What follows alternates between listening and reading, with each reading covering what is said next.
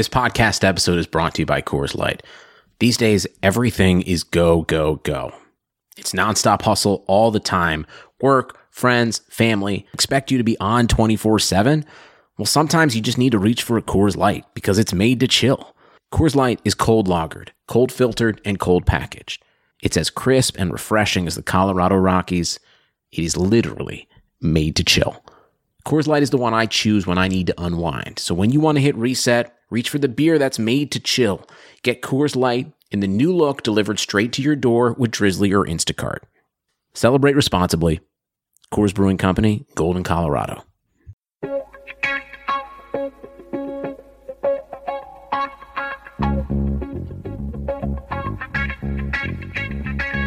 Karlsson, Karlsson, världens bästa Karlsson. Karlsson, Karlsson, hoj här kommer Karlsson. Karlsson, Karlsson, ingen faktiskt ingen annan Karlsson spelar jag så bra som mig. Carlson! Karlsson, Karlsson scores! Karlsson, Yeah! Karlsson, världens Yes! Thank you everybody for tuning in to another spring series episode of the Keeping Karlsson Fantasy Hockey Podcast, the best fantasy hockey podcast in the world, hosted by two guys on Erik Karlsson and their keeper pools. I'm your host, Eli Dubrovsky, and with me, as always, is the fantasy hockey robot himself, Brian Com. Hello, Elon. Hello, everyone. It's great to be back on the air. It's been a, I don't know, not quite a couple weeks, but it's good to have the Laurel to my Yanni back. Oh yeah, I've been seeing that online today. Let, us not get into that. Apparently, it's some people hear different things. Th- Didn't this happen recently with a, a color? Wasn't there a color thing where people saw different colors? The dress. Yeah, but I hear Yanni. I hear Laurel. Uh oh. Could we Perfect. continue? It's a podcasting match. That's that's the level of contentiousness you need in podcast co-hosts to, to have a successful, tension-filled podcast. Well, let's see what we disagree about. So we just recorded last Sunday, and because of scheduling, we're recording now on Wednesday, which means not a, a whole lot has happened. We're in the second or the third round now of the playoffs, and we decided to query our patrons and our friends on Twitter for some questions. I think we got a lot of good ones. We've got some fun things to discuss as we start to continue to look into next season. It's early, but now's the time where you really do your homework so that you're going to be prepared once projections come out. You're going to be ready to go win your league next year. Hey, maybe you're still in the playoff league. Hopefully, you're uh, winning that one. But okay, before we get into everything, let's take a moment to thank the people who are presenting our podcast, which are our friends at DobberHockey.com. It's the best fantasy hockey website out there. You've got articles about prospects. There's also DobberProspects.com, which I guess we don't mention that much, but now's the time. We're going to do a little bit of prospect talk here at the start. But like, you got everything fantasy related over on the Dobber Network aside from articles every day, you've also got a ton of tools that you can use line combinations, including in the playoffs. I really like that site. I use it all the time. They're presenting us, but I was using it long before we even started this podcast. So check it out, dobberhockey.com. So, Brian, I put out this call for questions from our patrons, and we got a ton of Carolina Hurricanes questions. Before we even get into them, do you have any idea? Like, eh, can you decode why so many people are asking about the Hurricanes of all teams? It was so strange to me. Uh, you know, they, they're sort of one of the more enigmatic teams in the league. A lot of changes have just taken place in Carolina, and this is a year after. Like we're we're essentially a year removed from a time when everybody was saying the Canes are coming up big. Uh, it's going to be a huge season for them, and then of course they fell flat for a variety of reasons. Elon, why don't you mention some of the changes, and then I'll chime in specifically. Okay, well, first of all, we've got all new management, right? Including a new coach, Rod Brind'Amour. That like this reminds me back when I started watching hockey. He was a star in the league, and now he becomes the coach of the Hurricanes. I remember using him in NHL '94 as one of my uh, players whenever I would play as the. I guess it wasn't Carolina. Like what team? It was the Hartford. Was he on? He played for Philly for the large part of his career, and and I believe if, if, if my memory serves me right, he was traded to Carolina for Keith Primeau. I'm not sure that Ah. he ever played in a Whalers uniform, but Keith Primeau did. Or Okay. wait, Wayne Primeau.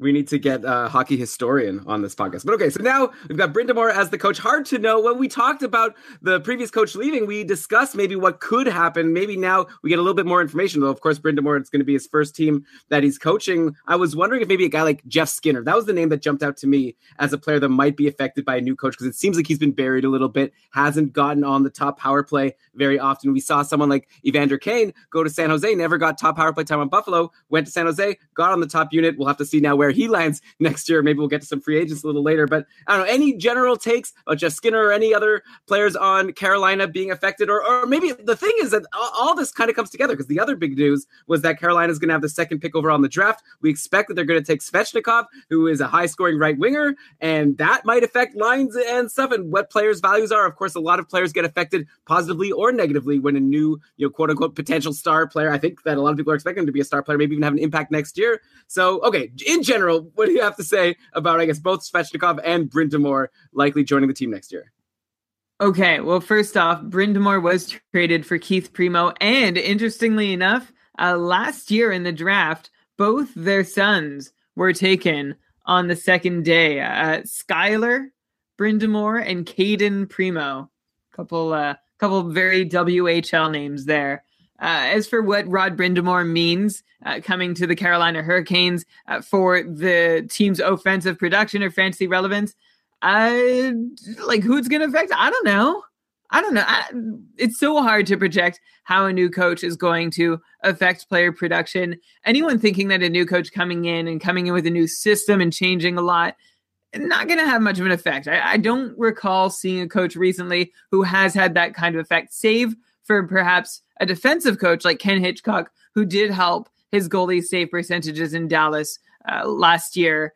I feel like there's a better chance that a coach is going to help a goalie than they are going to help their forwards, unless, of course, uh, they pick a couple forwards who were previously in the doghouse or just in like the normal house and upgrade them to the mansion in terms of player deployment. So we'll see who Rod Brind'Amour's favorites become. Interesting uh, choice for sure. Also, that Don Waddell was hired by the Hurricanes. Uh, sounds like there's a new owner in Carolina who wants to be very involved and Don Waddell is there either because he's very good at selling uh, the snake oil that he's peddled in the NHL for years. Maybe that's harsh. He seems like a, like everybody likes Don Waddell. He's just never really done much for any hockey team. Uh, look at the Winnipeg Jets just now getting to glory after Don Waddell pretty much butchered the Thrashers franchise from the start. Uh, the other possibility that of Waddell being Carolina is just that the NHL sees a very involved owner and thinks, ah, maybe it's a good match to have an older, more experienced hockey man in there to keep an eye on things. Anyway, back to the players. Let's see who is even still in Carolina come September. There was a recent report that had every hurricane not named Sebastian Aho as being available, as being on the table, as being attainable, tradable. And remember, the other Sebastian Aho is on the Islanders, so uh, that only means that one player is safe on the Hurricanes. Although if Don Waddell wants to curry some favor with me and hockey fans over, maybe you can make a call to Garth Snow, see if he can acquire the other Sebastian Aho just to make things tricky for fantasy players. There'll be a lot of mistaken free agent ads if that happens to be the case. So, Brian, okay, so I have a okay. Tell me if this is a hot take or not. Don't you think that Rod Brind'Amour has like a pretty decent shot? Like this would be a good bet to take him to be like coach of the year next year. Because like, what are the qualifications to be coach of the year in the NHL? Your team kind of had to be not as good the year before, so that you have room to improve. So check there, and you need to have some better. Go- like I just feel like if if Carolina could somehow get some good goaltending and like they already have a decent team, like you said, like they have, you know, they have good players, they have strong depth. They like, you know, their their big problem is they don't have a goalie, they can't stop the puck. If some of that could happen, Rod Brind'Amour is going to look really good. It might not even be because of him, but of course that is a big if. If they could get a goalie that can stop the puck, Cam Ward is a free agent. That would be so crazy if they re-sign him. But either way, I guess Scott Darling as of now, unless they sign another goalie or trade for a goalie. I guess Scott Darling's the starter going to next year. Halak is a free agent. I don't know if that's much of an upgrade. We actually had a question from Chris on Facebook asking Scott Darling probably gets drafted as one of the last goalies off the board. Is that good value? How do you even say? Like he was really just bad last year. Like we said going into last year, he never has succeeded as a starting goalie in pretty much any league he's played in. So we don't have any evidence to expect that he can all of a sudden become a really good starting goalie. But I guess stranger things have happened stranger things have definitely happened, uh, including some very unsurprising or very surprising Jack Adams Trophy winners, which essentially do go to the coach who is in the right place at the right time. It's kind of like the award for a high PDO, whichever team's uh, shooting percentages and save percentages both rose uh, unsustainably at the same time. And that is what coaches have been extended for. And that's also the flip side of that when they've gone down in an unsustainable way is often what coaches get fired for. Um, but you're right. The, the, the Hurricanes do seem like a, just like last year at this time, they're a candidate to improve. They have a decent core, reasonable youth, but still no goalie to speak of except for Scott Darling. Uh, the UFA crop is not terribly enticing. So I don't know if they think that a new, uh, like a new year, new goalie, fresh start for Scott Darling is going to be enough to turn him into a starter. I had hope, like we all had hope, uh, based on his body of work, albeit small, with Chicago, that he could step in and be a reasonably legit number one in the NHL. I haven't given up on that notion, but he certainly is going to not have earned a lot of faith going into drafts. He could be good value so long as he is the goalie who plays the most minutes for a Carolina team that should should improve next year. Right. I feel like you, it can't be bad value if, as uh, Matt or as Chris was asking, like if he gets drafted last, the last goalie taken, it can't be bad value. Take a shot on him. If we see going into your drafts that he's still slated to be the number one goalie, you might as well grab him. Could work out. Like look at last year, people were drafting, I guess, Varlamov around that time, or maybe Roberto Luongo, maybe even Marc Andre Fleury. All three of those picks worked out very well for their owners and for very low costs. So maybe Scott, like I wasn't so into top ten goalie Scott Darling last but I'd definitely be down to get as my third goalie in fantasy that could potentially be the starting goalie on a decent team. It's just a matter of if, if he could be a decent goalie, it's possible, or it's possible that he'll be in the minors or you know the backup going uh, like you know midway through the year. Like take a look at Steve Mason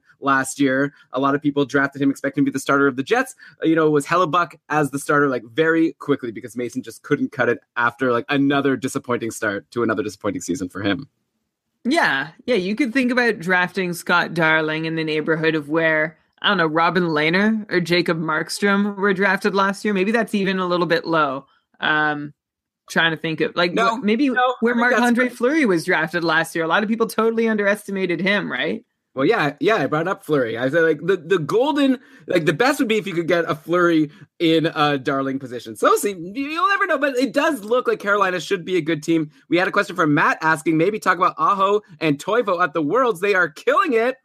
And it's true, they're both t- two of the top three leading scorers in the World Hockey Championships that are going on right now for Team Finland. So, like, they both have 17 and 14 points, respectively. And, you know, this is coming off a year where I guess at times I know Aho like was slow, but overall he ended up with 65 points on the year, and Toivo Teravainen with 64 points. And actually, Brian, I'll bring up really quickly their uh, numbers in the second half of the year because I feel like both of them really heated up, and especially like Toivo Teravainen really became a valuable guy as like the season wore on. So I'm seeing 36 points in 40 games for Aho and 35 points in 44 games for Teravainen. So maybe okay, so yeah, definitely Aho was really hot at the end. So yeah, I mean now we see them do well in the World Championships. I guess it's the same as any player that's doing well in the playoffs. How much stock do we really put into someone? I would think we put less stock into how they're doing in the World Hockey Championships compared to the playoffs. At least they're playing against NHL competition in the playoffs.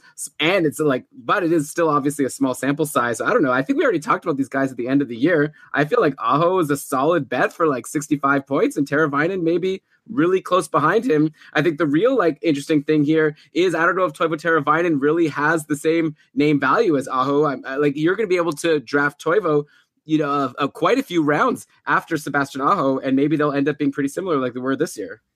Yeah, so like you mentioned, the, the caliber of competition at the World Championships is not so high. That said, you do have a lot of NHLers there, and a couple guys rising to the top, being Sebastian Aho and Teuvo Teravainen, makes you think: sh- should you be considering them any more than you were before?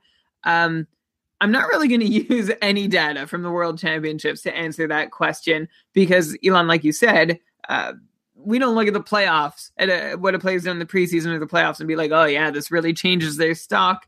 Uh, we look at their whole body of work. Luckily, with both of them, there's enough to to make a guess as to what can happen next year. Remember, by the way, Sebastian Aho finished. You said Elon with 65 points in 78 games, but it was such a frustrating year. I think most people who owned him in October and maybe even into November might not have been the ones who still owned him in April because he was so cold to start. Then he was hot, then he was cold, then he was hot for most of the rest of the way, which was very nice to anyone who did end up, especially if they didn't have to waste a draft pick on him like I did and then not be able to reap the benefits.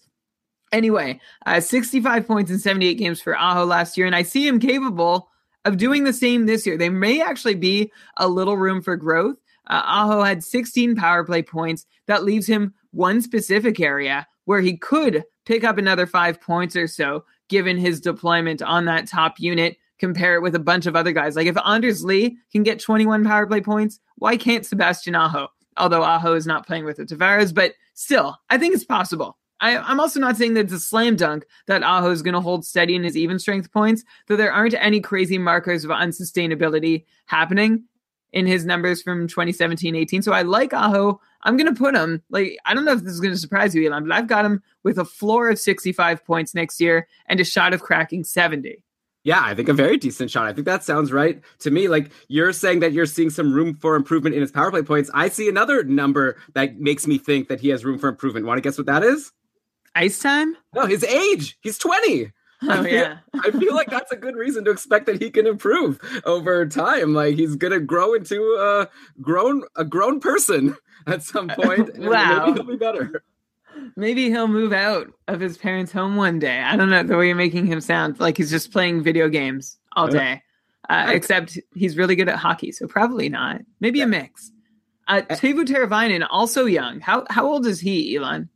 Oh, you're putting me on the spot. I don't just know all the names by heart here, but I'll tell you in one second. Toivo Teravainen is that's the like lamest build up for like us just telling his 23, 23 years old. Okay, so like the sun is pretty much setting on Toivo Ter. Not really. He could be entering his prime. Uh, Teravainen set a career high with 64 points in 82 games last year. The interesting bit there is that Teravainen's point totals are really the only offensive number that rose significantly compared to the past couple of years. Uh, Teravainen almost doubled last year's points per 60 rate, but did not enter any uncharted territory in stuff like shots, shot attempts, or chances generated relative to his career history. Teravainen did get more time on the power play than in past years, which helped him to an extra five power play helpers over the previous season's total. But at even strength, Teravainen was not getting any extra deployment, just 12 more seconds per game, not even a full shift. So what happened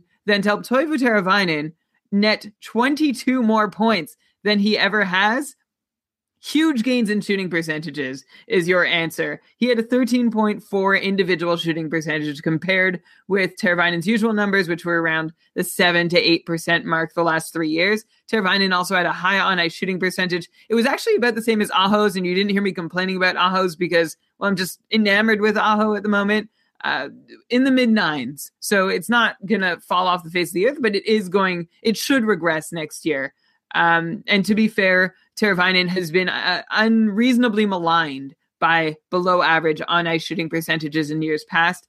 That said, I still would not expect uh, his mid nine on ice shooting percentage to hold going into next year. So, unlike Sebastian Aho, I'm not predicting, like, I'll give him his age as reason for growth, but there's no other thing in his numbers that's like, yeah, this guy's trending up. Uh, if anything, I'd expect Teravainen to face regression. So he is going to actually have to grow and mature and improve as a hockey player to be able to get back up to the 64 point height that he did last season. And of course, he might get the opportunity if Rod Brind'Amour, if he's still in Carolina in September and Rod Brind'Amour loves him and wants to deploy him like crazy, that would be another way to help him get to 64 points. But if he stays the same hockey player and essentially keeps putting up the same numbers, I wouldn't have him hitting 60 next year.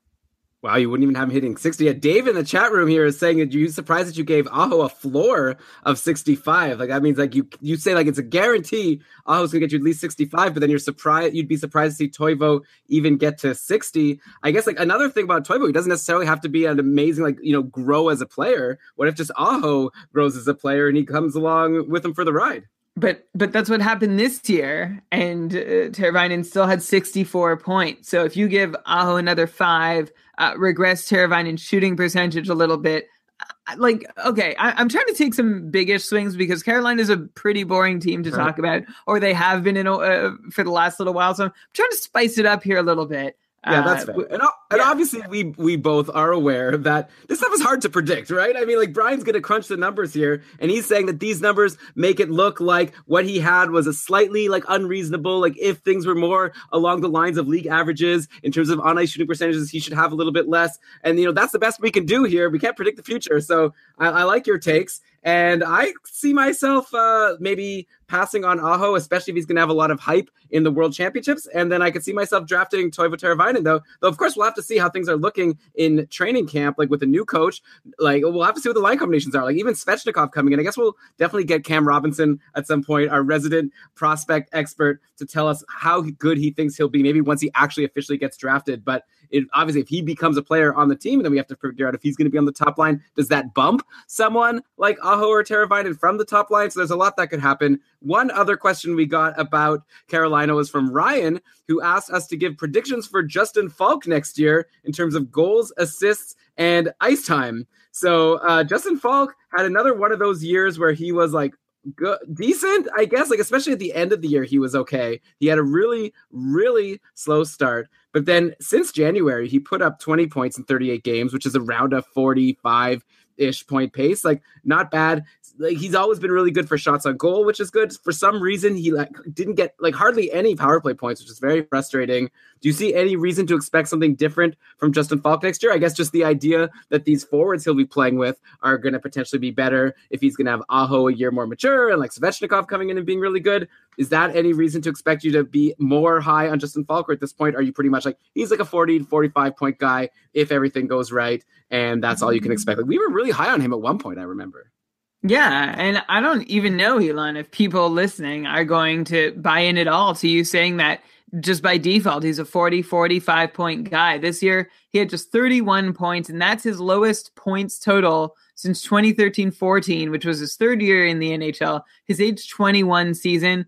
Uh he's 25 now. I can't remember if this upcoming season is going to be his age 25 or age 26 season. Anyway, uh the 31 points disappointment to top the disappointment of the year preceding this one, where Faulk only had 37 points when people were hoping for 40 45. And for anyone wondering, yes, uh, Justin Faulk has been good before. It's not like we keep expecting him to break out and he's just never had the opportunity. Justin Faulk had 49 points in 2014 15. That's when he first came on, uh, well, burst onto the scene, I suppose we could say. And he followed that up in 15 16 with a 47 point pace. Uh, but there's no denying that, oh, sorry, the now 26 year old had pretty yucky counting production numbers in 2017 18, despite Faulk topping the 200 shot mark for the third time in the last four years. So you can put two and two together there to realize that he had bad counting numbers, but he still put a lot of shots on net. So his his own shooting percentage played a factor. Faulk's shooting percentage was half of what it normally has been in his career, down below 4%, when he's usually reliable for closer to 8, which means that Faulk's 8 goals were a shadow of the total number of goals that he probably deserved. This is why I think Faulk still can score 15 goals and be counted on for at least 40 points. Also, take his low IPP into account. Faulk clocked in at 36% there, which is about 15% lower than each of his last few years. And Faulk uh, is a prime candidate for a bounce back because of that too. Uh, he's just going to have to give his coach a reason to allow him to continue to be the power play one quarterback. Faulk's power play time on ice was actually up by a little over last year. Share power play time held steady. So, like, if there's any narrative that Faulk was losing grip on the top power play job, not so much. Like, yeah, uh, the last game of the season, Trevor Van Riemsdyk was quarterbacking the top unit. Maybe they were trying some things towards the end of the season. New coach now. I still think Faulk is the best suited guy for the job. I myself have been burnt by him the last couple years, but I think Faulk remains a defenseman that now you might be able to snag as a 35 40 point guy in your draft when he's actually got a good shot at 45. Yeah, and like the thing is, you know me, Brian, and Dave knows this very well about me in the chat. I love my shots. And if you rank the Carolina Hurricanes players by shots on goal last year, want to take a guess where Faulk slotted in? Oh, top 15. Top wait, top 15 in shots on the Hurricanes? Oh, sorry. I was trying to rank him amongst all defensemen. Uh, third. Second. The only Oh, person just who- behind Skinner. Yeah, just behind Skinner. Like he shoots a lot. At least we'll see how things change next year. Yeah, in terms of all defensemen, actually, that's a good question. Let me do this in real time. Should I do another big build up just to make it seem as if this is really exciting when it's actually not? Okay, Yeah. top top defenseman for shots. Oh, now I have it on all available players. I got it. Oh no. I This got- is this is this is hard to build up. How about I'm gonna do a drum roll? Okay, now- now I'm here.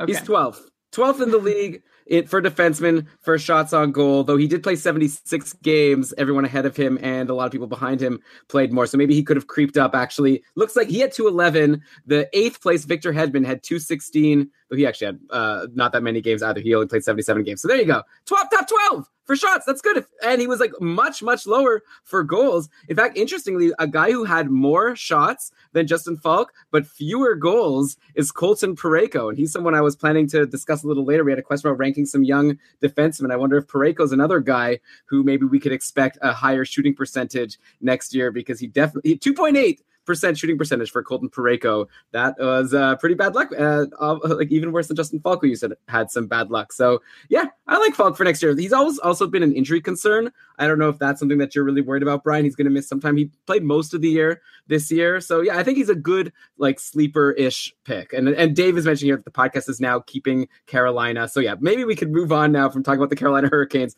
unless you have something else you wanted to say about them.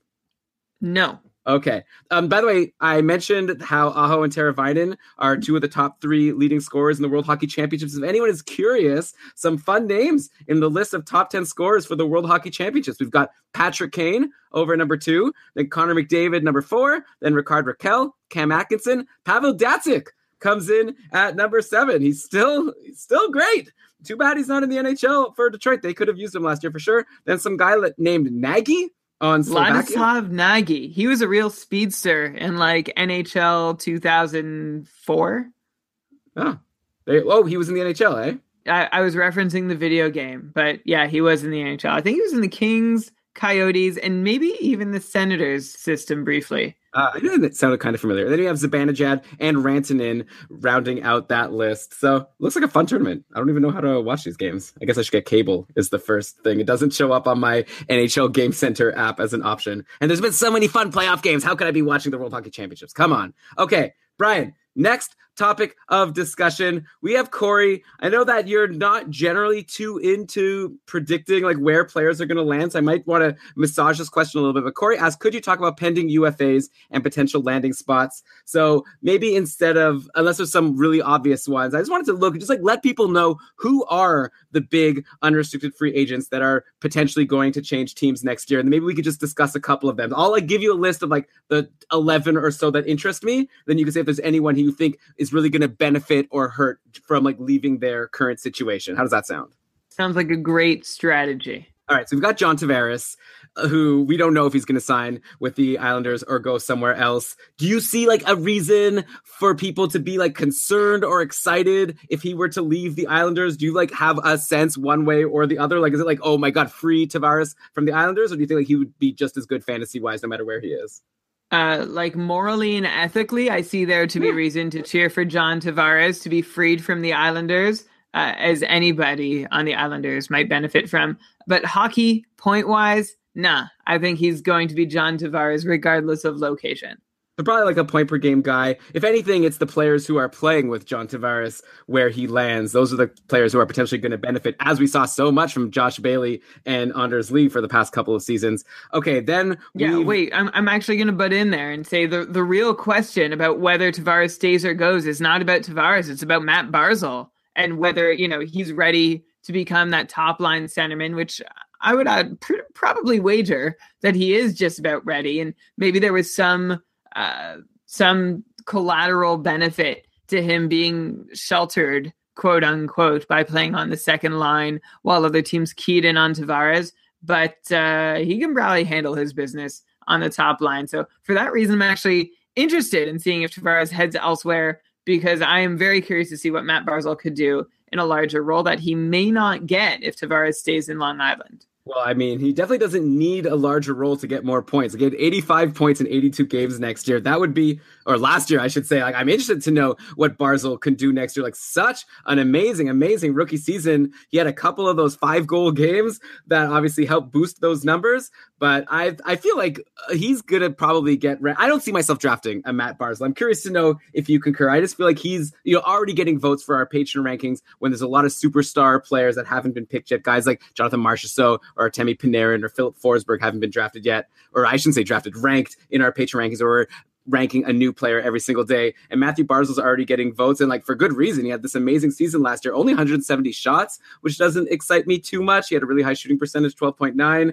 I don't know. Like obviously he's really good, and John Tavares leaving like changes a lot about his deployment. Like he'll still be on the top power play, but he'll be on a top power play without John Tavares, and then he'll be on a line. We'll see who he, uh, you know, we'll see who he plays with an even strength. Uh, I wonder if they would put Beauvillier and Eberle, like keep them with Barzal since that seemed to go well. Obviously, things could ch- change a lot all throughout the season. Do you have any general takes about Barzal? Like, do you see yourself drafting him? I just feel like there's no way I'm going to be drafting him because I'm sure there's going to be at least someone in each of my leagues who's going to expect him to be over point per game again. And I just kind of don't see it happen. I think he's really good, but I don't know if I'm going to bank on him for that when I could get like a tried and true superstar like a Filip Forsberg, say. It definitely depends on how much of a premium the other people in your pool are ready to pay for Matt Barzal. I like him at the right place. Like I'm I'm not going to be afraid of drafting him next year, but I will not want to overpay for him as I will not want to overpay for anyone. Yeah, Dave is saying in the chat that Barzal won the vote today, so he's going to go as 27th overall as our top ranked player, just after Jack Eichel, who went 26th. And is our yeah, crowdsourced patron ranked? Yeah, it's kind of right. fun. I wonder yeah. how we should check back and see how last year's did uh, compared to what actually happened. I think our patrons are some pretty smart folks, but this is ahead of guys like Bergeron and Panarin and Forsberg, like I said, Marchessault, Kopitar. So a lot of big names that Barzal is going to have to outperform to deserve that ranking. I guess he could do it. Yeah. So obviously John Tavares, where he goes, is going to affect a lot of people. We have John Carlson, who's still playing in the playoffs for Washington. He had such an amazing year, led all defensemen in points. I feel like it wouldn't be good for him to leave Washington. Obviously, we're not going to get too much into all these guys because we might we're going to do a whole show when all these free agents are signed, and we're going to go in depth on what we think is going to happen once we actually know where they're going. But I feel like someone like John Carlson, like if you have him in a keeper league and you're deciding whether to keep him or not, I'd be very nervous about him lead, leaving the Capitals because who knows if he would even be the top power play defenseman where he went. It obviously depends who else is there. And also, Alex Ovechkin on your top power play is going to help you get a lot of points, and he's not going to have Ovechkin where he goes next. True. Remember at the start of the year where like people were down on John Carlson, or was it the start of last? Like he had, a couple year. seasons where, yeah, where people were uh, started to lose faith, and it, it's just fun how quickly the tides turn, and we we forget. Like we look at him now as this this leading force on a conference finalist, uh, being indispensable, irreplaceable, elite at his position. I I could see him being okay wherever he lands next year as long as they the team that signs him does ask him to quarterback their top power play, which I imagine they would. If, if that's not what they want him for, then they probably should not be shelling out however much it's going to cost to get him.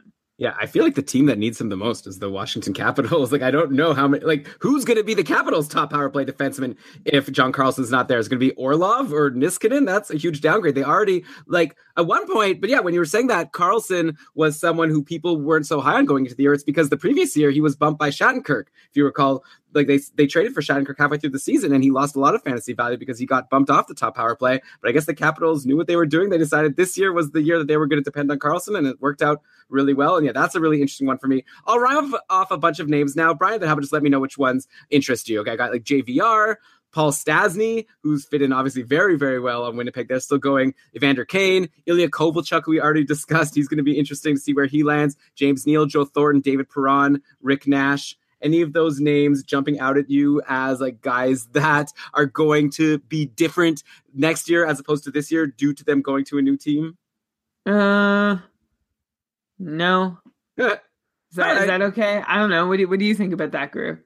I feel like Evander Kane is very interesting, right? Because he just was so good on San Jose. And if he resigns with the Sharks, it just feels like that's a really good spot for him. And I could see him potentially then being overrated if people are going to expect him to keep up those amazing numbers he put on the Sharks in that really small sample size. But he was always buried in Buffalo, and he's shown that he's a really good producer and in fantasy, like so great for those shots on goal, which you know I like. So he's someone who I think will be very interesting. And maybe Paul Stastny is on the opposite side. Like I feel like he's so good on the Jets, and if he were to go on another team, like he might just go back down to being the Paul Stastny of old, who was like a solid enough own in fantasy, maybe like a 55, 60 point center. But I think if people are going to be drafting him expecting a lot more, they might be disappointed. So maybe those are a couple names that jump out at me. Maybe David Perron also. Like if he doesn't stay on Vegas, who knows? Like he didn't really make an impact on Pittsburgh, as we all recall. That's why he and like a lot of the teams, like he was good on Edmonton like a million years ago. But I'd imagine David Perron's best bet is to stay on Vegas since they have magic in the water, and a lot of their players are really amazing fantasy value adds when there weren't anywhere else. Yeah, yeah, for sure. I, I guess the other guy, like you, you have you just have to look for the guys who have a chance to get upgrades in deployment. And maybe Mike Green, although he was manning the the power play in Detroit, you know, I, I wonder if he got to quarterback a, more capable power play on a more consistent basis without a team like constantly like I, I don't know what the Red Wings are paying him for if they I, I've gone on this rant enough times over the last while since the Red Wings signed him and have been ambivalent about really making him the guy. So if he goes to a team that uses him as the guy, uh, that would be great for him. JVR could could stand to to benefit in deployment as well with a change of scenery and uh, yeah, uh, that, that's essentially what you're looking for. But like you said, Elam, we are going to get to all these specific cases where we don't have to do much anticipation. We'll we'll actually know where they're going and be able to weigh in.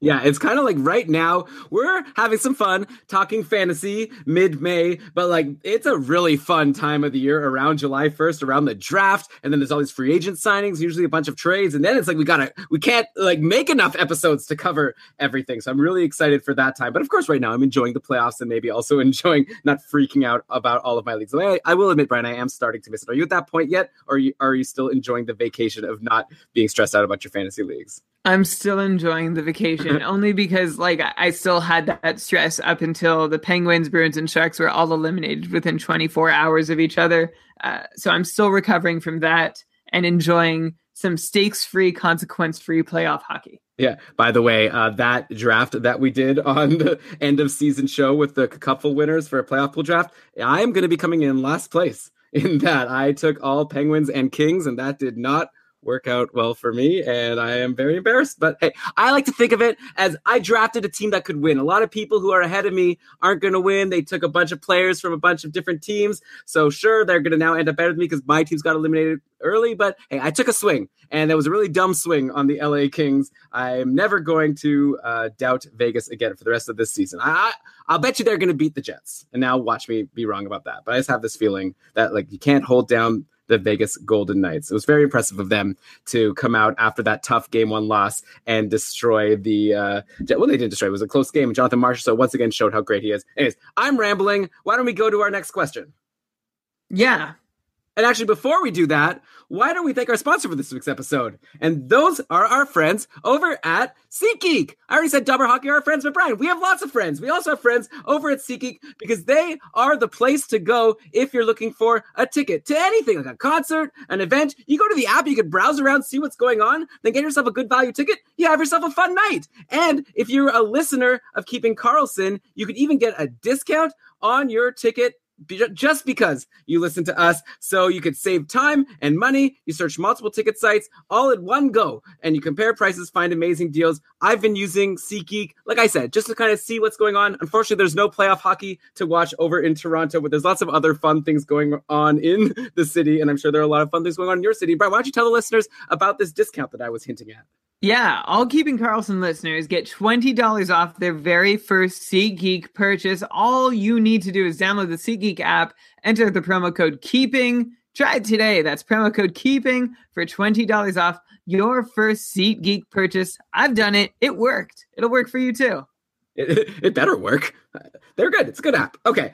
All right. Let's uh, go to the next question here. I, am having starting to ease into this, Brian. I feel like we're doing a bit of a patron cast here. Normally we take questions from the patrons every month for a monthly patron cast. Here we did a little bit of prep. So it's like a patron cast, but like with a little more professional tinge. I'd be drinking a beer if this was a regular patron cast. We'll do one of those at the end of this month. But okay, we have a question from Aaron. We got to talk about Pekka Rinne. He blew it in that series against the Jets. He got pulled in three of the games, and yeah, including the final game where he led in two goals and like seven shots, and that was it. He got the he got pulled, and Juuse Saros came in. He was pretty solid. So now all of a sudden we look into next year. Is this going to be a situation where Pekka who I think a lot of people are pegging as the likely Vezina winner, but yet he might not be a guy that's so sought after in fantasy? Because at this point, people might be wondering if the Nashville Predators are going to start making Juuse Saros the new starting goalie, especially because Rinne only has one year left on his contract. We'll see what Saros does in this offseason. He's actually a restricted free agent, but I'd imagine they're going to sign him. They need him, especially with Rinne running out of time and also being not uh, the youngest.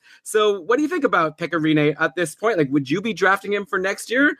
Do you think that he can once again put up a Vezina winning season? I know what you're going to say to that, but yeah, very curious to know what people should make of what he did in the playoffs. Like, basically, my main question is: Does what happened in the playoffs affect your opinion of Pekka or do you still feel about him the same as you did going into the playoffs after this strong year, but yet still older and like maybe concerning because of a really strong backup waiting in the wings? Okay, wait. What do you think my opinion was of Pekka going into the playoffs? I feel like you were thinking that he overachieved this year. Okay, and then what do you think my opinion of Pekka Rinne was coming out of the playoffs? I guess probably the same, but maybe now there's going to be more pressure on the coaches and on management to just like give Saros the ball and let him run now that Rinne really blew it for the Predators. I don't know if the fans are going to want to put the important games in Rinne's hands again without giving Saros a chance. So Saros wasn't that amazing this year, to be fair. No, Saros had a really rough year. And, and, honestly, after like he had that big, I don't know, what was it, seven or eight starts back in 16, 17. Yes, 16, 17. So that's not this past regular season, the one before it, where everyone thought like it was over for Pekka Rinne. And then Rinne got the job back, part because he played all right, part because the wheels fell off of Saros's game and have never quite come back. Uh, but going back to the Rinne angle of things, Elon, you know, as as I affirmed, if anything, if I if, there was anything to take from Rinne's playoff performance, it was validation of my opinion that Rinne kind of overachieved this year. Here's something you might not know about Pekka Rinne. He and Henrik Lundqvist are just eight months apart in age. Pekka's the younger one, but he'll still be 36 by the time the 2018-19 season is a month old. I, we always talk about how Henrik Lundqvist is old, and that's why you shouldn't take a chance on him. Pekka Rinne is not far behind. So if I'm not ready to take a chance on 36 year old Henrik Lundqvist, I'm probably not ready to do the same for Pekka Rinne either. Although, let's clearly acknowledge right now that Rinne gets to play behind one of the best teams and specifically defense units in the NHL, while Lundqvist has been left out to dry for so long that the colors on his jersey are starting to fade. So maybe it's okay to take a chance on Pekka Rinne because of that and because of this overachieving season. Maybe he can at least put some semblance of it up again. Like Rinne's numbers last year were phenomenal. I don't want to take away from that. He was ranked top five in goals saved above average per 60 minutes, and he led the league in even strength save percentage. Rinne also bounced back in a big way on the penalty kill. He'd been performing well below his expected PK save percentage for the last couple years, but performed right up to it this year. So he didn't exceed it, but he at least performed how you would expect an average NHL goalie to perform given his penalty kill workload. So what's not to like? Uh, well, I've said a couple things, and I said all the things that were to like. Here are a couple more things not to like about Pekka Rinne's numbers. He did lead the league, like I just said, in even strength save percentage. That's great, but he was also sixth in expected even strength save percentage, which means that it wasn't a, a huge stretch for him to get there. Like, yes, he did have to perform up to expectation. Good for him. He deserves some credit for that. But he wasn't one of the greatest outperforming goalies compared to what was expected of them. Uh, and Rinne's even strength save percentage was built off an insane jump in high danger save percentage, which we know is often a marker of unsustainable goaltending success. Uh, just to give you some actual numbers for context, in high danger situations last year, Rinne put up an 833 save percentage. That's the highest of his career, beating out the 794 that had been his career high since 2010 11. But in the last two seasons before this one, Rinne had put up a 748 and 735. Again, that's compared to an 833 uh, this most recent season. So that number is going to fall back down. There's no doubt about that. He's not putting up this other. I mean, look, lightning can strike twice, possible, totally, but I'm not expecting it to. Yeah, so where am I landing here? I've been pretty outspoken about my lack of faith in Rinne for the last few years, and I honestly, I, I, think I've generally been right. And now that he's another year older with some big flags of unsustainable success, I'm not about to change my tune. I did think it was fitting that it was Juuse Saros uh, who finished the series in net and the season in net for the Predators. Though I guess we'll find out this summer if Nashville thinks Saros is the heir apparent to Rinne or if they look elsewhere. Whoever the Predators think their next number one is, I expect him to see at least half the workload next year unless he darlings himself. Yeah, well, actually, the name that comes to mind, I think a good analogy from last year, going into the season, I remember a lot of people were discussing Martin Jones and Aaron Dell. And there was like, Dell had had this amazing year as a backup the year before, and Martin Jones gave us some reasons to be concerned. And a lot of people maybe avoided drafting Martin Jones, and he ended up having a really solid season. And Aaron Dell ended up being pretty much a bust. I guess he wasn't even that great of a spot start ad, or at least not as good as he was the year before. So I wonder if that could happen this year. Of course, this could go completely another way. I'm sure I could come up with examples where the backup goalie ended up taking over finally. You could look at Steve Mason and Connor Hellebuyck, I guess, as one example. But yeah, like could maybe Pekka become a steal in people's drafts? Like, yeah, as long as you're not expecting him to put up another Vezina winning season and play the majority of the games, but there is a chance that he can hold the job. Like the Nashville Predators are a cup contender. Like you say, Brian, they are really good teams. They're not just going to play their backup just because Rinne is a pending unrestricted free agent, right? Like if Rinne is playing well, they're going to keep him in and they're going to go for a cup. So I think there could be value there, but I would be careful about drafting him too high. He'll probably go higher than I would be comfortable drafting him just because of his amazing season. Though obviously, then it depends how much does playoffs hurt. And the people listening to Keeping Karlsson, obviously, they're not going to be drafting him as high. But yeah, do you see any like Jones Dell ish things happening here? Or do you think it's like a completely different thing? Mm, uh, I think it's a completely different thing, especially because Jones was already locked up long term and is not young, but younger than Pekka Rinne. So there's some different dynamics at play here. Uh, like you said, I'm not about to reach for Pekka Rinne in a draft. If he falls to a value draft position, like somewhere where I think it's worth it for, you know, maybe 40 games or maybe 60 games of Pekka Rinne playing anywhere between terrible to amazing, uh, yeah, I'll go for him. I wouldn't want to rely on him. And I think probably after this season, he's going to get ranked really high by default, like in, in Yahoo and ESPN and Fantrax default rankings. And that'll probably make him get drafted a lot sooner than I would be prepared to take him. Yeah, that makes sense. I wonder if there's the possibility. What if like Saros ends up playing really well at the start of the year, and then Nashville decides that they're going to go with Saros, and then they trade Pekka Rinne at the trade deadline? Now this is like complete fan fiction, and we'll wait until the season starts. But maybe he could end up on some other team and for their playoff run, and end up having value in the second half of the year as a starting goalie somewhere else. I don't know, like on Carolina or the Islanders or something like that. I don't know. Yeah, you're reach- you're reaching here. I have no idea. Okay, so how about I just go to the next? Fun to think about. Yeah, just trying to have some fun here. Again, it's a May podcast, so I guess we get a little bit of leeway for that. Let's go to our next question from Jordan. So he mentioned, and we didn't really discuss this very much. Kucherov and Stamkos both cooled off relative to their hot starts. How would you project them for next season? So, like, obviously, we've both been super high on both of these guys and discussed at length, like, who was playing as a third guy on their line when they were together. That was like the main discussion I feel like on Keeping Karlsson last year. Like, do you want to have, you know, JT Miller at the end or Namestnikov or a slew of like Brayden Point, who I think was playing with them in the last game?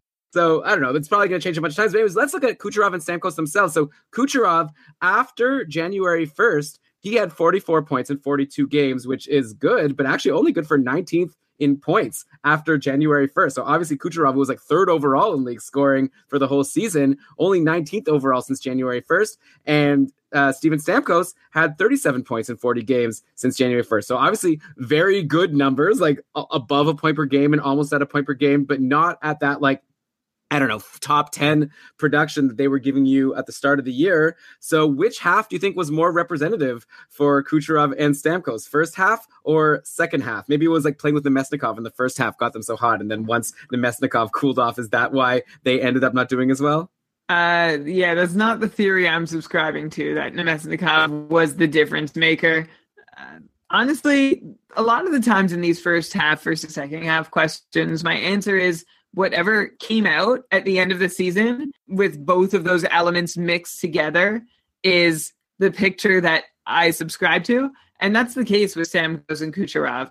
Uh, Kucherov sure seems like he's capable of another 100 point season. There's no reason for me to think he's not. And Stamkos also capable for another point per game plus season. You know, I wouldn't be surprised to see him hit 85, 90 points again. In fact, his his shooting percentage this year was down at 12.7%, which is higher than league average. But compared to his career average, he'd been right around the 16% mark for the last few years. So you could probably even spot him a few more goals than he had this season. So for that reason, I am uh, quite comfortable with just exactly where they are and thinking that their full season pace, like full season Stamkos and full season Kucherov, is who they are.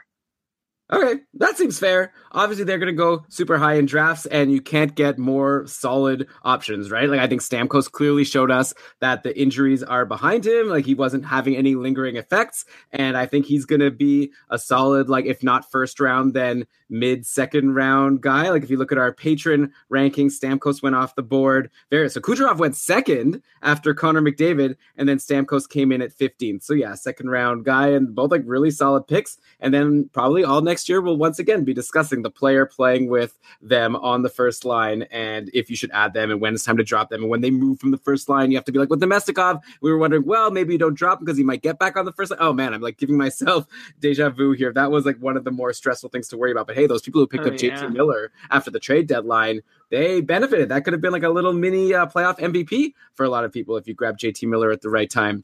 But of course, Palat was injured, so he's also someone to watch out for next year. Okay, uh, I think it was Palat actually that joined the top line yesterday, not Point. I think it said Point. Anyway, how about the next question? Another one from Aaron who asked about Rinne. He asked about Tarasenko, given how low Tarasenko ranked in the patron rankings. Yeah, we're discussing them a lot. Where did Tarasenko rank here? 22nd, so a lot lower than he's been drafted. Like he's been a, I think last year in a lot of drafts he was drafted in the first round that I participated in. So definitely he didn't have the year that we expected from him. Brian, I know you've been saying we've brought him up a few times. Maybe there's not too much new to say that you think people overrated him and thought of him as like a point per game plus guy when really he's only shown himself to be closer to like a 70 or 75 point player, which maybe that's only like a couple big games one way or the other makes that difference. But yeah, what do you think about Tarasenko at this point? Do you think that he's going to be like a steal next year and you should grab him in the mid second round if you can? Or do you think that he's going to be lower ranked for a good reason because he was overrated before?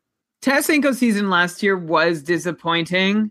Uh, so anybody who did draft him early in the first round or second round unfortunately, not only did not get what they were hoping for, but got less than they like could have reasonably expected at 66 points. When yeah, my line on him, and it still hasn't changed. I'm sure our listeners can probably repeat it because I've said it so many times. Tarasenko is a remarkably consistent player, not just in point totals, but in all his rate stats and his offensive numbers.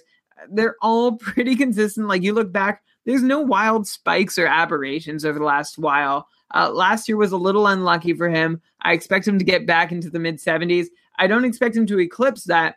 What you get with Tarasenko is you get somebody who has 40 goal potential. So if your league has a bonus for goals or if they're somehow weighted in a way that makes them more important to you compared to assists or whatever other stats are on the table, that is where th- that's the sort of context where he lends your fantasy team the most value. Otherwise, if you're just looking at points, he's a mid 70s player, which is not a first round material. Yeah, I guess the one reason to be optimistic about Tarasenko is he really did come out strong to start the year, right? And then Jaden Schwartz got injured and then everything kind of fell apart. So if you're kind of hoping for that to happen again, except for no one to get hurt, then that could be a reason to expect him to do better. But at the same time, uh, he's also injured himself right now. He had a reconstructive surgery to repair his left shoulder. I think we discussed that uh, at the end of the season. He's expected to be reevaluated in training camp come September. So maybe he'll be fine and he'll start the year. And you might be able to get good value from him. Like you say, Brian, there is something to be said about getting a consistent guy. Like I'll take Tarasenko over Barzal. I don't know if that's going to be an option. Like I mean, Tarasenko was ranked ahead of Barzal in our rankings, but you know, like I feel like Tarasenko is like a guarantee to be like at least a 70, 75 point guy, like close to a point per game when he's healthy, and hopefully the players around him will be healthy. Maybe like someone like Robbie Fabbri could come back and help. Like I don't know if help Tarasenko, but you know, just help the whole team's depth so that Tarasenko doesn't have to be shouldering the load on, on the first line. Like there's a lot of things that could go right, and I think a lot of things went wrong last year for St. Louis. So uh, yeah, I guess uh, I, I agree with you though. I think there's reasons to be optimistic for him to still be better, but I wouldn't bank on it. But he is just like that good, consistent pick that you know is going to help you week in and week out. All right, now we've got a fun one. We've got a list here from Jared. I don't know how well this kind of question works for an audio podcast because people don't have like a pen and paper to write this all down. But he said, rank these young defensemen for the next season. And he's like a couple stats, which is basically offense, uh, shots, and then blocks we count in the couple no hits. Then he listed over 10 defensemen. Looks like uh, 13 guys. So the names on the list are Montour, Theodore, Morgan Rielly, Dumba, Butcher, Provorov, Ekblad, Werenski, Parayko, Pulock, Manson, Hanifin, and McAvoy. So a lot of interesting names here. I don't know if like we could give you a full ranking. It's kind of tricky. Like that really would lead, you know, like they have articles on Dobber Hockey, these cage matches where they compare two players. They read a whole article comparing two players. How many different combinations are there to compare 13 different defensemen? Yes, Brian? I, am just gonna jump in right away because I mean you're right. It's a it's a wide list. It's a wide swath of players, but the two guys who stand head and shoulders above the field there are Morgan Rielly and, Zach Werenski. Those are the two guys with the most upside Whoa. and likely the best deployment as well. I would uh maybe not agree with you about Zach Werenski. I know a okay, couple guys Deplo- yeah, sorry. Deployment wise, Werenski has Jones, and uh, you know Rielly could have Gardiner. That that could that could happen again. Uh, but like even if Will Butcher does somehow become like stick in the best deployment of anyone here, is he really like going to do much with it? That's the right. Well, okay. Here, here's the thing. Okay, so Morgan Rielly, you say we can start with him. Amazing season, like 50 plus points, tons of power play points. The only place he really hurts you is he doesn't block a lot. So you know he's going to be like below replacement value probably for blocks for defensemen. But if you're getting so many power play points, like finally this season, Morgan Rielly was put where people were waiting him to be, which was on a prominent power play unit, and he was of all these guys, he had the most power play points. So definitely Morgan Rielly is what, or I think maybe Will Butcher had more, but he Will Butcher hardly had any shots or any blocks, so that's what brings him down. But if we're looking at just points, I do agree about Morgan Rielly there. Zach Werenski, we discussed him. I think it was on the last episode. First of all, he's injured right now. It came out that he was injured for a lot of last year, so that's why we discussed if maybe he's better than his numbers from last year indicated. But I also think that Seth Jones really established himself as a tough, like number one defenseman. Like I don't know if he's going to be easy to bump for Zach Werenski. So that would make me a little bit concerned. I feel like Zach Werenski is more of like a, a coin flip. Like he could be really amazing, but he could also be disappointing. Kind of to me like someone like uh, Charlie McAvoy I see him being in a similar situation where I think he has the skills. And definitely, if the guy ahead of him gets injured, like if Krug gets injured, that's great for McAvoy. If Jones gets injured, obviously we don't want to cheer for an injury, but like you'd imagine that would benefit Zach Werenski. Also, like a guy like Colton Parayko maybe is in a list like that, though. It's like I mean, this year we expected him. A lot of people expected him to take the top power play job from Pietrangelo, and then even when Pietrangelo got bumped, it was for Vince Dunn so I don't know, but maybe next year's the year for Colton Parayko. So he's an interesting guy. I have those guys in a tier maybe together. And then I think at the bottom, I guess we could probably agree Noah Hanifin at this point. We even did our whole Carolina talk. We didn't even mention Noah Hanifin. I feel like he's we're over him, right? Like even if Faulk gets injured, I'm not expecting too much from Noah Hanifin. Look, he he's lurking in the weeds. There's a possibility that like he was a high end draft pick. I don't know that he's ever supposed to be the uh, like he's supposed to have been the guy. I'm not sure how to say this grammatically appropriately. Anyway, uh, everyone, hopefully, it wasn't as much of a struggle to listen to that for you as it was for me uh, to say. Anyway, uh, Noah Hanifin, probably not the guy. Justin Faulk is perfectly capable. Uh, if they want to turn to someone else, he's there. And last year, Hanifin gave them, sorry, Faulk gave them reason to turn to someone else, and they never really did. So Yeah, I'm not that high on him. I like I would see Matt Dumba as having a better shot at seeing regular time, even though like that's crazy because there are two guys ahead of him. Yeah, but the thing with Matt Dumba that makes him so interesting is he had 50 points last year. And obviously, a lot of that came when Jared Spurgeon was injured and Dumba became like a pretty much a must own. I added him, and he was a big reason why I was successful in my couple uh, endeavors. He he was really great down the stretch. And next year, you know, we'd expect Spurgeon will be healthy, but Ryan Suter is getting older. I don't know, like Matt Dumba, you can't ignore a 50 point season, right? Like probably he's not gonna be able to match that. But I feel like he's still kind of young. What is he now? Uh oh, I don't have a, I don't have it available to me right away, but I think he's like in his early twenties. Do you have a quick take on Matt Dumba's age? I don't know why the pop up isn't working for me.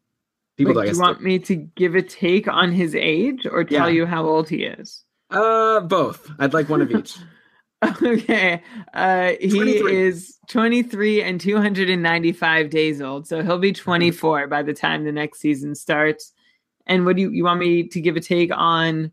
Okay, well, whatever. I'm saying that I think Matt Dumba is an interesting guy because he had 50 points last year, which is really good for a defenseman. And while I feel like that will be hard for him to match, I do think that he should be considered on another tier ahead of Noah Hanifin and also ahead of Manson, who yeah. had Manson, by the way, 37 points last year uh, five points in his last three games. So if it wasn't for those last three games, he'd be at 32 points.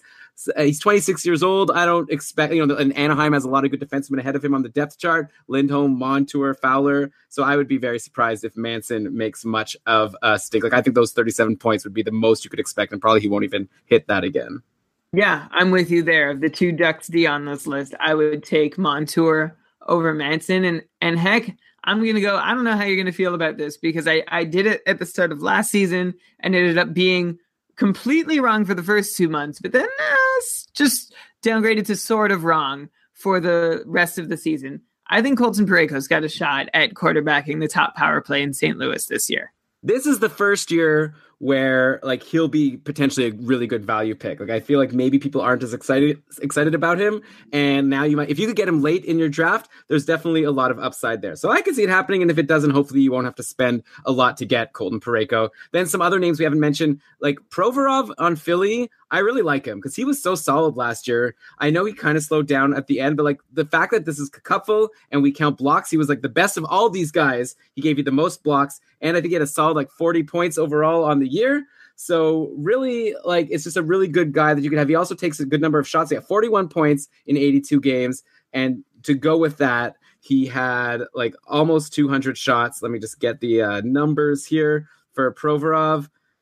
Yes, so yeah, 203 shots, 169 blocks. So he was like at the top of shots and blocks of all of these guys listed. The only one with more shots than Provorov was Colton Parayko, who had many fewer goals, as I mentioned before. So I really like Provorov just because also he's young and he has room to grow. And then also I think we have to mention Aaron Ekblad, who had 189 shots and he had like not the best year, but he came on strong at the end. And at some point, he's gonna take over that uh, Florida top power play spot, right? Or like maybe it'll just be Yandle again. But I think just like Parayko, I'd give Ekblad and Parayko even odds to take over that top power play role. And I think Ekblad has a better shot, or at least a better shot to also be relevant, even if he doesn't.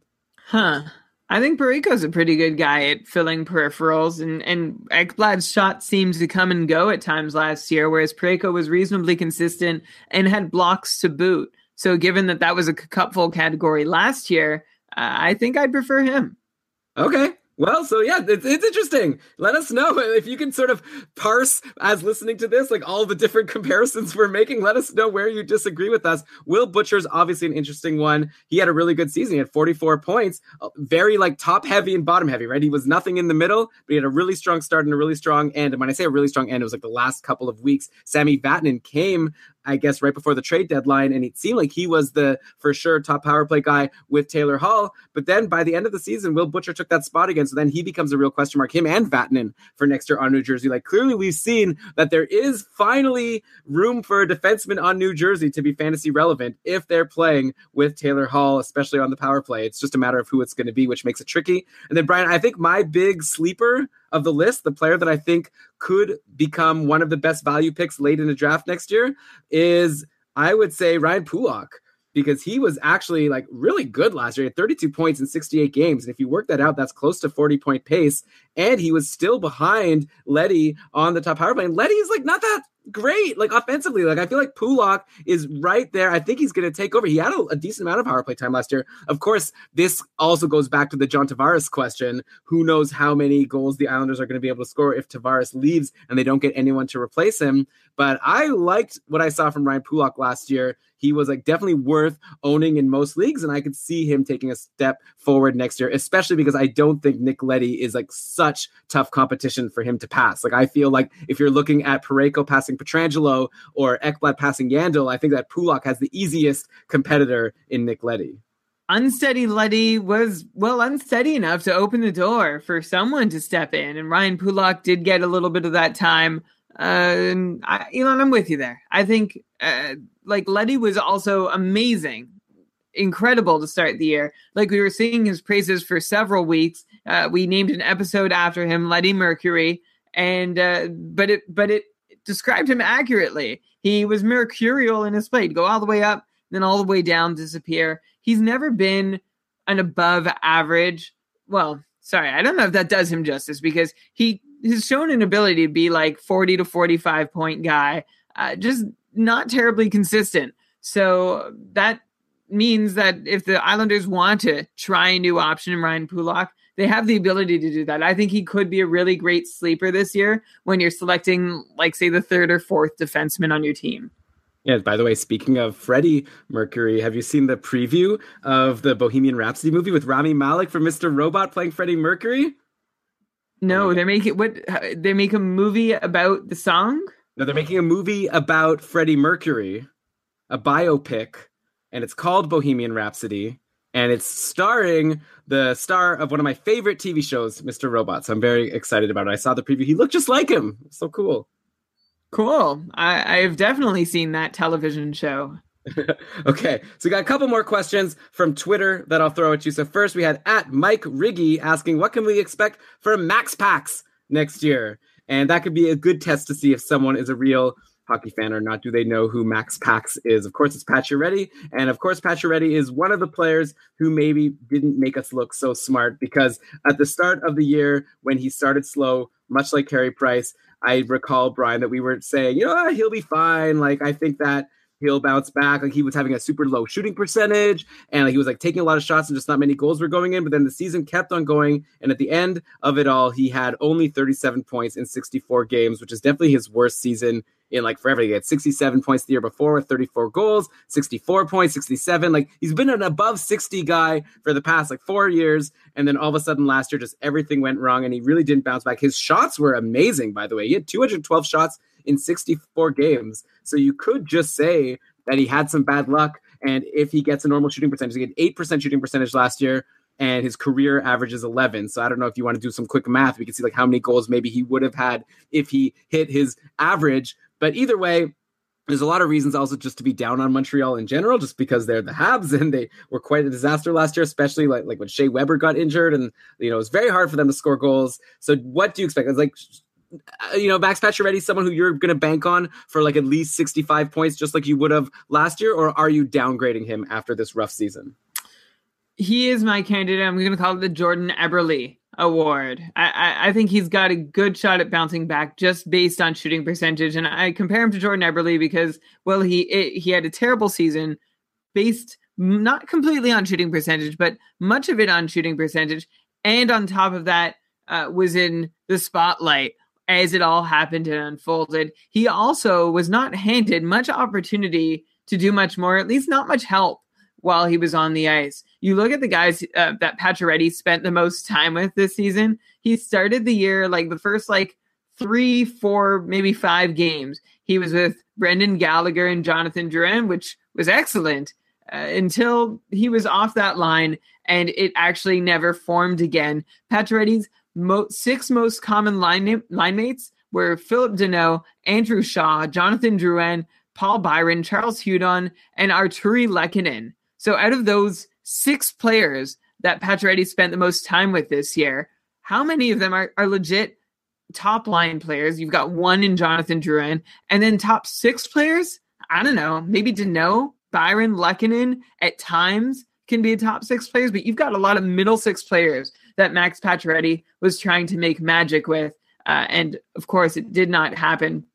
But it wasn't just his shooting percentage that was the problem. You take a look at his offensive numbers, like uh, his shot his shot rates and his shot attempt rates, and they also took a tumble, as you might expect for him at this stage in his career. Uh, he is now, as my computer is glitching up, uh, he's 29 years old. So next year is going to be his age 30 season when he turns 30 in November.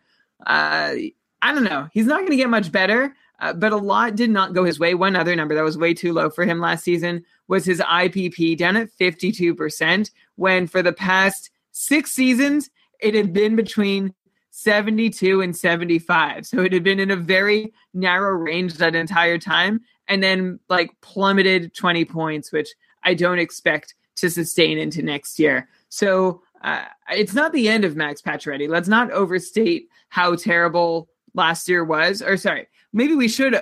You can't overstate how terrible last year was for Max Pacioretty, but let's not overstate exactly what it means for all the following seasons. I don't think 37 points in 64 games is a new normal for Pacioretty. I'll, I'll bump him back up to 60 just based on uh, on his laurels, or as some would say, his yannies. And then uh, hopefully he can rebound a little bit more from there. But he's going to need some help. He's going to need better than Phillip Danault and Andrew Shaw.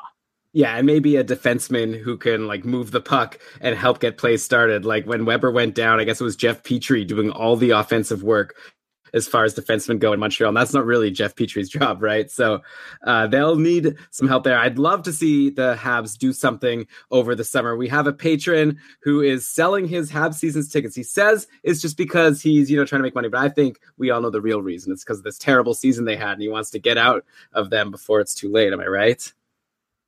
Uh, you're right. Or he has, uh, like, you know, it's Carey Price. Maybe he just can't bear to watch another Carey Price meltdown. Yeah. Saw enough of them this year. Carey Price is another one of these guys like Pacioretty. Like, there's going to be some value with these Habs, right? Like, if you think that Pacioretty could even just get back to 60 points, it's going to be kind of like a game of chicken because I feel like a lot of people going into drafts are going to be thinking, ooh, especially if they really count shots, ooh, like uh, maybe I could sneak a Max Pacioretty in like a sixth, seventh round pick, and he ends up being like, a, you know, plays like a third, fourth round guy. All of a sudden, I got a steal, but I have a feeling a lot of people are going to be thinking of him like that. So it'll be interesting to see where he actually goes. And in an auction draft, he could be one of those guys. I find in auctions every once in a while, there's a player who everyone sort of had as their like sleeper guy. So then they end up getting in a bidding war over him because they forget that the reason he's a sleeper is they were expecting they wouldn't have to pay a lot. Then you do end up paying a lot. So uh, he's one of those guys. I think Eberle is a really good example also because going into last year, people were kind of into Eberle because he'd just gone to the Islanders and people thought he was going to be on the top line in power play with John Tavares. And it didn't work out that way, but he still had a decent enough season. And I think we've you know, be very happy to see Pacioretty bounce back to doing what Eberle did last year. And he has obviously potential for more, especially with all those shots on goal. There's definitely like a lot of offensive firepower. There are some big names in Montreal. You know, you got Drouin, Pacioretty, Galchenyuk. Maybe Galchenyuk at some point we have to give up on him being like a really strong offensive guy. Brendan Gallagher had such an amazing year.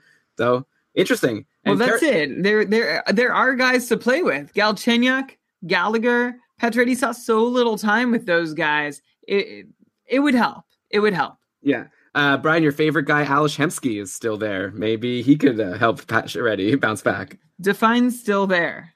He's like listed on their roster on the Roto World page. That's but he has, start, I guess. He has an injury sign beside him. On February 23rd, it was announced that he was cleared for contact. But I don't wow. know if he actually actually return and play any games. I don't recall him doing so.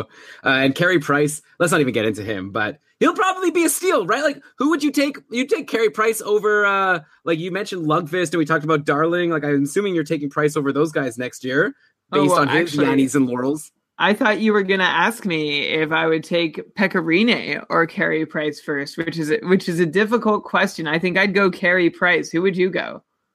Uh, I think that one depends uh, quite a bit on your league format, right? Just because I guess with Rinne, we're afraid of him potentially losing starts, and Carey Price, like unless he gets injured again, we'd expect that he's going to play the majority of the games. So uh, if your league is like really high on saves, then that's a very good reason to play Carey Price. But if you're just hoping for like wins and decent numbers, I guess Carey Price, though, you'd expect to have better save percentages. So it's mainly about wins. If your league counts only wins, I would go Pekka Rinne.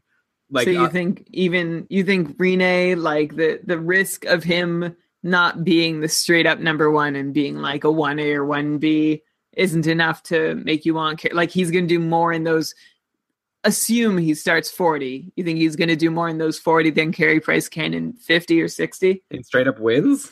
I mean, you would think so. Plus, there's still the upside of more for Rinne. It's tough. Plus, don't forget about my fan fiction where Rinne gets traded halfway through the season to a playoff contender and is the number one goalie for the rest of the way. So that it is a tough one. I'd be curious to know what people think. I guess the Carey Price. Maybe you just have to take Carey Price just because last year he was in our tier one and it could be such a great ceiling. If save percentage and goals against average and saves are counted, then I think it's an easy answer to oh, maybe I shouldn't say it's an easy answer after how this last season went, but I'd be interested in taking Carey Price. But for just wins, I think I'd still take Rinne. Hemsky, by the way, for anyone considering drafting him, he is one of those UFAs. I don't know how we missed him earlier in the show. Uh, he made a million bucks last year. We'll see if anyone wants to take a shot on him this year. How about uh, Antti Niemi? Is he signed or is he going to be a free agent? Uh, if my memory is right, he is a free agent. Uh, and yes, my memory is right. So he's uh, he's out there. So I wonder who uh, will back up. Maybe it'll be Charlie Lindgren. Like Well- honestly, the Oilers. I don't know. I don't want to get into that. The Oilers was it Mikko Rantanen that they signed, or What? Ko- it was Koskinen.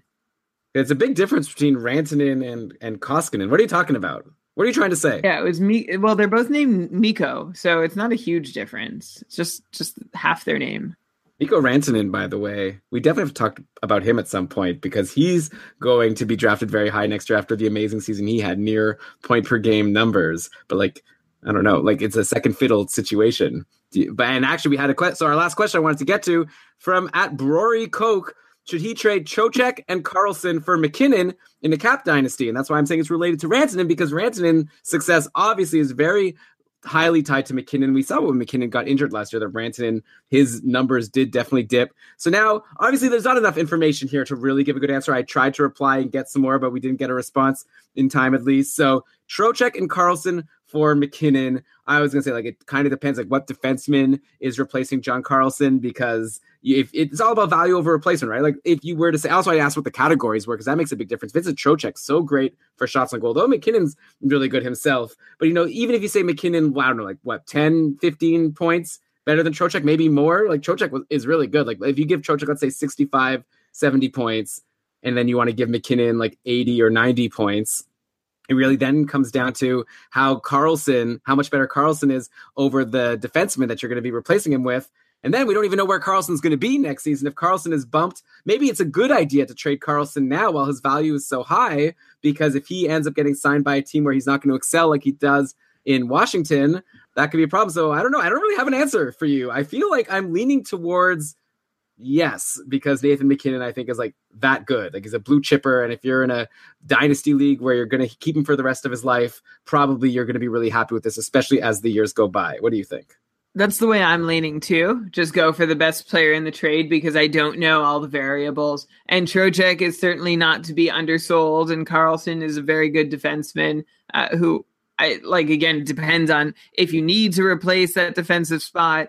Uh, but I would, uh, I would take MacKinnon and then worry about the rest later. Like Alon said, especially with his youth, you're looking long term. MacKinnon should be a guy you can rely on for a long time to come. Yeah, it might be you might be selling high on Carlson right now. We're talking about John Carlson, of course, Yeah. not Erik. I guess I'm reading it, so to me it's obvious, but probably the people listening, it doesn't sound too different. But we're talking homonyms here. Okay, uh, that's all the questions we. We had a couple prospects questions. Let me just like bring one up. Not that we're gonna dig into this guy because I know that it's not our bread and butter. But Ryan asked Konecny versus Zadina three-year goals and points prediction. So Zadina, by the way, going back to our Habs talk, I think that I've seen. So I listened to a mock draft on the Dobber Prospects show, and I think also on the PDO cast. I think I heard one there as well, and both of them were saying how the Habs might get this guy Zadina, who might be another good player for Max Pacioretty to play with. By the way, so we'll have to take that into account in our Max Pacioretty considerations.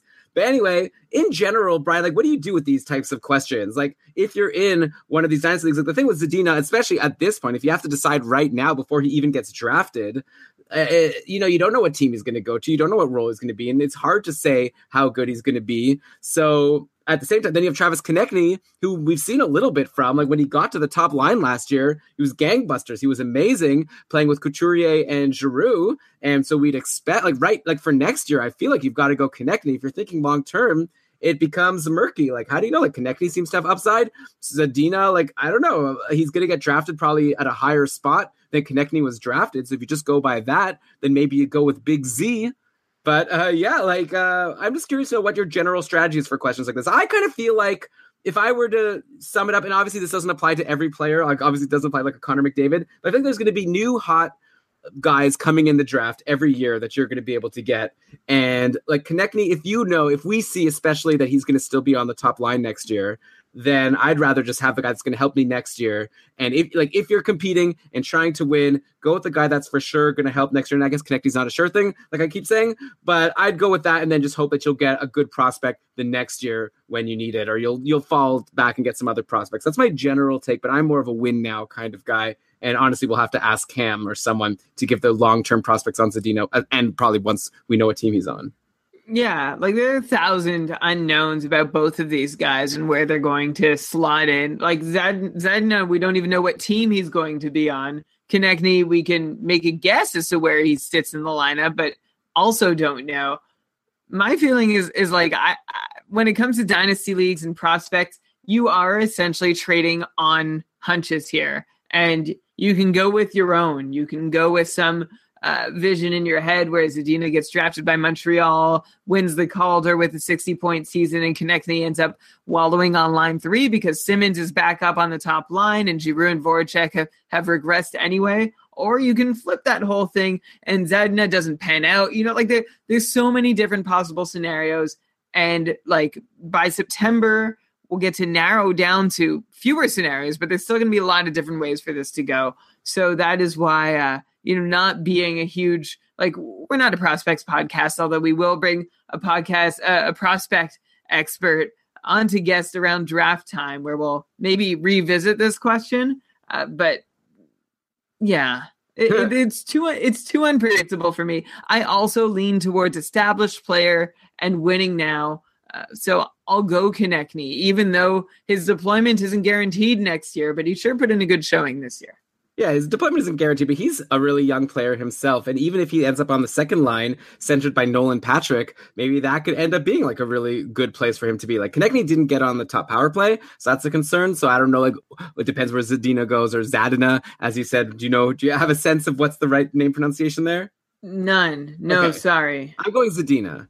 Uh, well, you listened to two my... podcasts where his name was mentioned, so I'm hoping you've got it right. I think so. So yeah, I'm pretty sure that's what I heard, or maybe I just like it because it rhymes with my wife's name. So uh, I'm gonna go with Zadina there. And yeah, there's like a lot of outs, I guess, for Konecny to have a good season. One thing to remember about Konecny is he was injury prone in his first year and in the minors. Remember that was a big talking point about him when he was about to start his first season for Philly. So maybe he's a bit risky, but yeah, hope that helps, Ryan. I'd be curious to know what uh, our other patrons think or tweeted us Konecny versus Zadina. Maybe some people are like, "You're crazy! You got to grab Zadina now before it's too late." But okay, I guess that's it. We have a couple other prospects questions. Like you said, maybe we'll save them. We have one about Tolvanen. We have one about Henrik Borgstrom, who Ryan, same Ryan, is saying is going to potentially be a Calder favorite on Florida next year. And I'll be honest, I haven't really uh, heard of Henrik Borgstrom, so that's definitely a name I'm going to keep in mind to ask about and learn more about as we head into the season.